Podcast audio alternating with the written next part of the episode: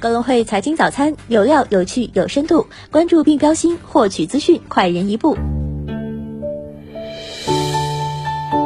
各位听众朋友，早上好！今天是二零二一年十二月八号，星期三，我是主播新锐。我们先来一起看一看有哪些重要的财经资讯值得我们关注吧。首先，我们来一起回顾一下过去二十四小时全球股市热点。在美股方面，昨夜美股三大股指集体收涨，创三月份以来最大单日涨幅。截至收盘，道指涨百分之一点四零，标普涨百分之二点零七，纳指涨百分之三点零三。主要影响因素为市场对奥密克戎变种毒株的担忧减弱。全球风险资产悉数反弹，延续隔夜欧亚股指的强劲涨幅，美股连涨两日。投资者关注下周美联储和欧洲央行货币政策会议，瑞银预计美联储将宣布提前至明年三月结束 taper，明年六月缩表和九月首次加息。大型科技股集体反弹并收涨，特斯拉涨百分之四点二四。瑞银称，特斯拉明年业绩将持续超预期，上调目标价至一千美元。苹果涨百分之三点五四，摩根士丹利将苹果目标价从一百六十四美元上调至两百美元，维持超配评级。苹果市值突破二点八万亿美元。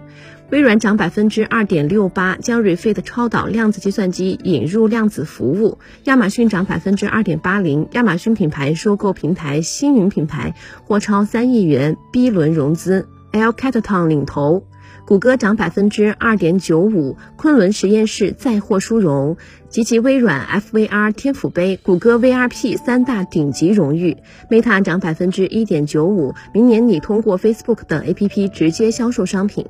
能源类股表现最佳，油板块涨百分之六点七一，半导体设备与材料板块涨百分之六点零五，半导体板块涨百分之四点八六。花旗称，中国互联网公司 ADR 跌势过头了，抛售即为买入机会。热门中概股多数收涨，阿里巴巴涨百分之一点五七，花旗维持阿里巴巴买入评级，目标价二百三十四美元。京东涨百分之三点八六，拼多多涨百分之十二点五三，麦格理与拼多多跑赢大势评级，目标价为九十五美元。大摩称，电动车初创公司基本面仍稳健，近期回调提供入市位。未来涨百分之二点四一，将于十二月十八号推出第二款轿车。理想涨百分之一点四一，小鹏涨百分之二点四二。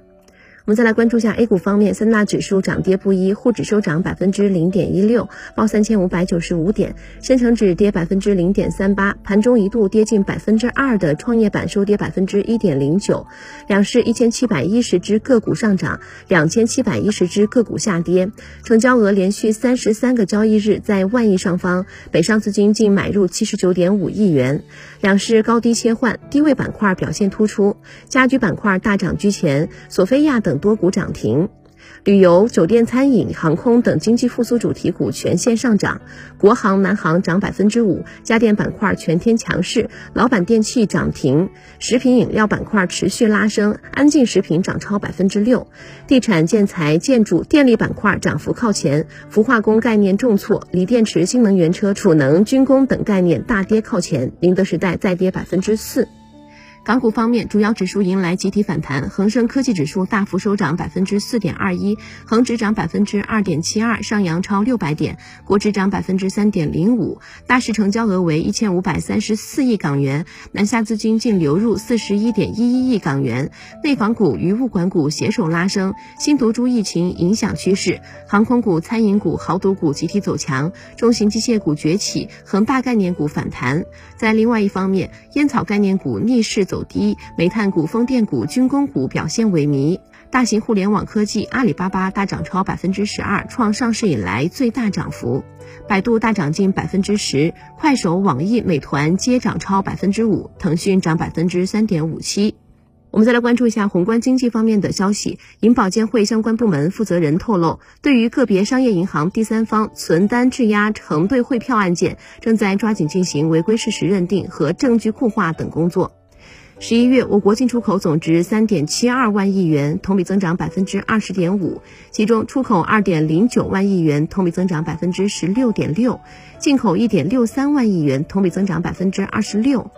贸易顺差四千六百零六点八亿元，同比减少百分之七点七。从多个信源了解到，支农知晓再贷款自二零二一年十二月七号起下调零点二五个百分点，下调后三个月、六个月、一年期再贷款利率分别为百分之一点七、百分之一点九、百分之二。香港特别行政长官林郑月娥表示，香港内地通关进度未受奥密克戎影响，已在制定优先通关群组。公司方面，亚洲电池研发公司 s o c h n o s 宣布，将公开发行其增强型铝离子电池，并计划在2022年实现铝离子电池商业化，慢慢取代锂离子电池。百济神州披露发行结果公告，网上投资者放弃认购数量为一百零三点二五万股，放弃认购金额约为一点九九亿元。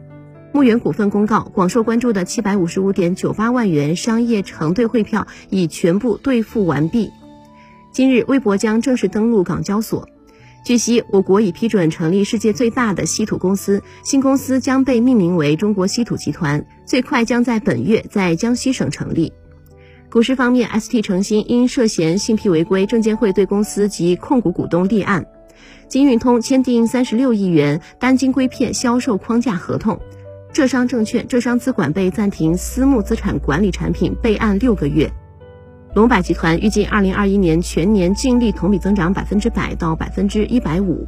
那么今日重要的财经事件有：日本第三季度季调后实际 GDP，中国十一月社会融资规模，加拿大央行公布利率决议。以上就是今天节目的主要内容。更多财经资讯，请点击阅读原文，下载格隆汇 APP 进行查看。明天同一时间我们再见。